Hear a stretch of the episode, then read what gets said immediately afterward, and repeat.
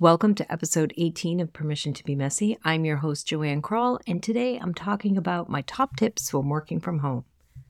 I personally have been working from home for about six years now. Prior to that, I was working from home when I wasn't with my clients, but technically 16 years working from home. So I'm pretty good at establishing that good work from home space. Of course, I struggled during the pandemic because I was still working from home, but so was everybody else. And you may be facing this challenge too. You could Google right now the top tips working from home, and there'll be lots of great resources and advice to help you maximize your productivity and feel better in your workspace. And they're all great. However, one person's tip could be another person's nightmare. So you really need to find what works for you. Where do I begin when deciding a work from home setup? You want to make sure you find a place that you're going to have the least amount of distractions. That's where I'm at struggling right now because I used to have my own dedicated office. I shared it with my husband, but he was mostly in the office at work. And now that he works from home, he had to move to the basement.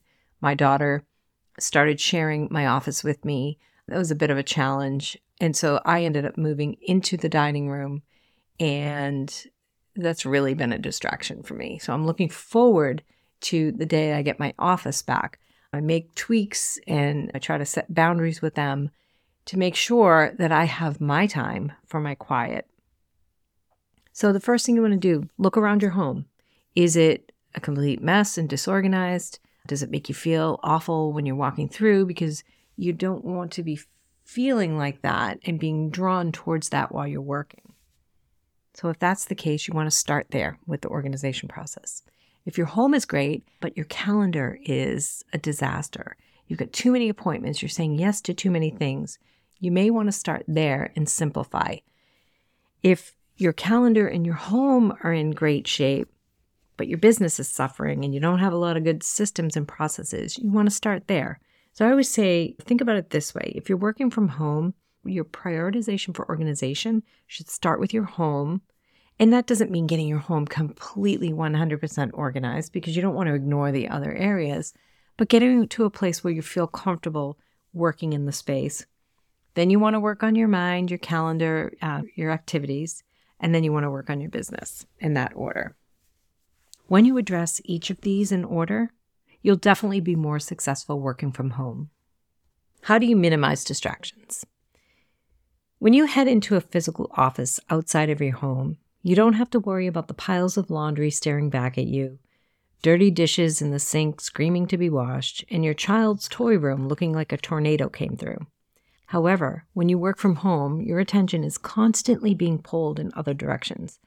I've heard clients tell me they can all but hear their toilets calling out to them to be scrubbed while they try to stay focused on writing the report that's due by noon. And no matter how much you hate scrubbing toilets, it tends to have a stronger lure than whatever it is you're trying to focus on and work. One way I recommend to help thwart this need to procrastinate on developing your marketing plan and vacuuming every room in your house instead is to set up a household schedule for cleaning. The truth is, chores and mess can be pretty nonstop, and when the whole family is home, everything builds up much faster. Having a routine makes this easier on you and leaves the decision making out of it. It's even better if the routine in place allows you to tackle these tasks before or after you work or on the weekends.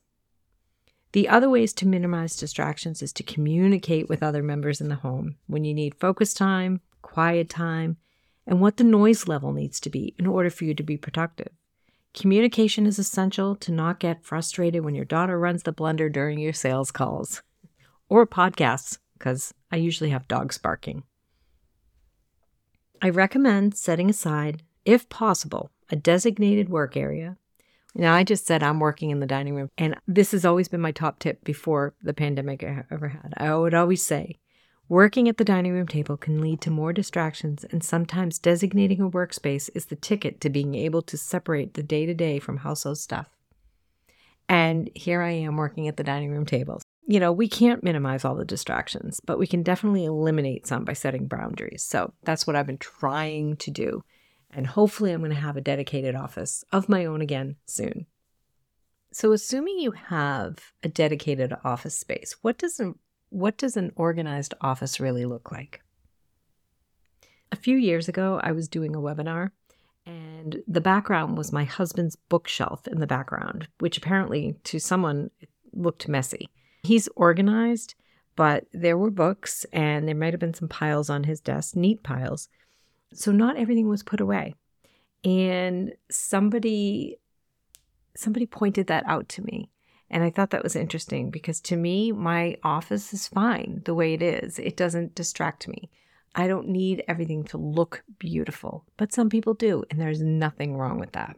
We often see before and after photos that'll show a desk going from a pile of papers and folders to being completely empty and stark.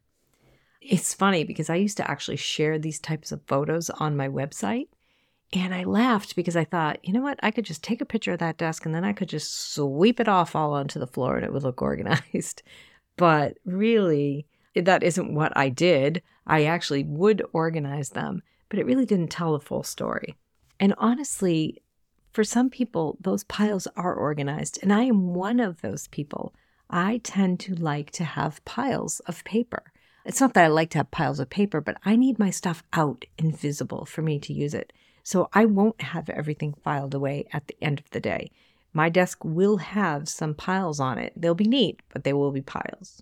So I want you to think about what does an organized office look like to you? Is it having a clear desk? Are there no books around? Are there a lot of books? Do you have everything that you want working on laid out? Because messy doesn't mean disorganized, and neat doesn't automatically mean organized. Really think about what you like and do what works for you. No matter how you want your office to look, I think we can all simplify our workspace.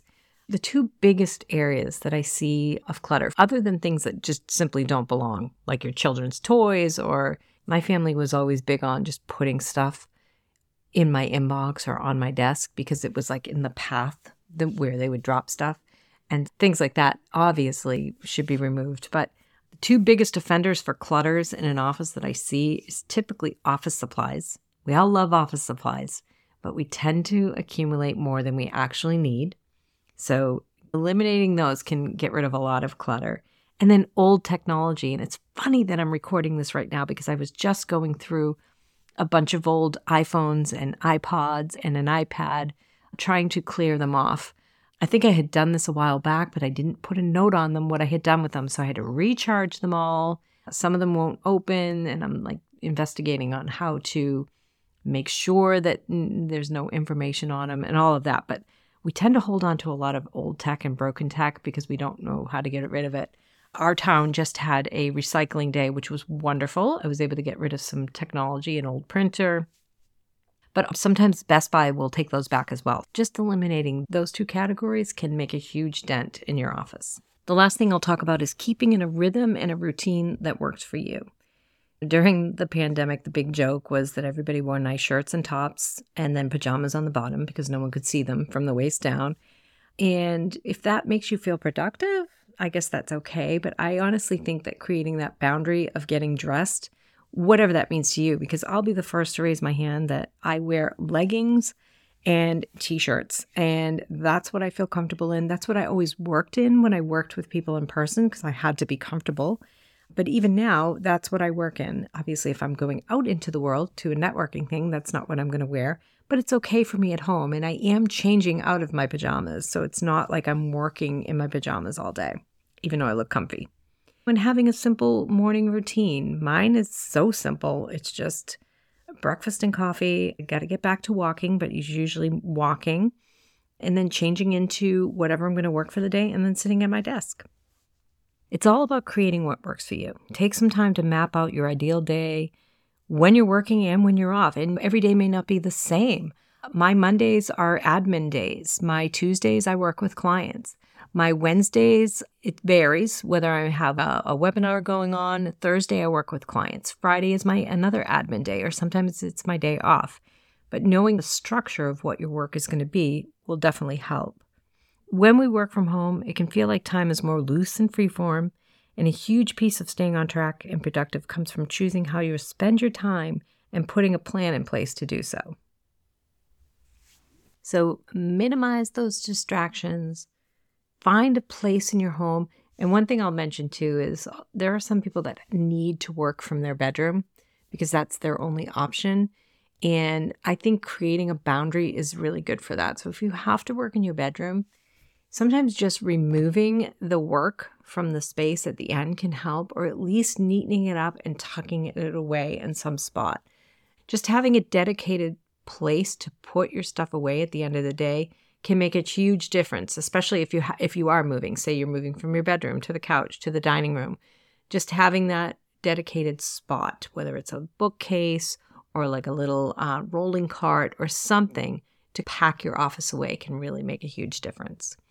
I hope this helps. So again, it's thinking about your space, making sure that it, it feels good, thinking about what an ideal workspace looks like for you simplifying that space, making sure that you're only got stuff that is, applies to your work so that you're eliminating distractions. And again, eliminating distractions from housework or other members in the house, having conversations with them, and keeping that rhythm and routine.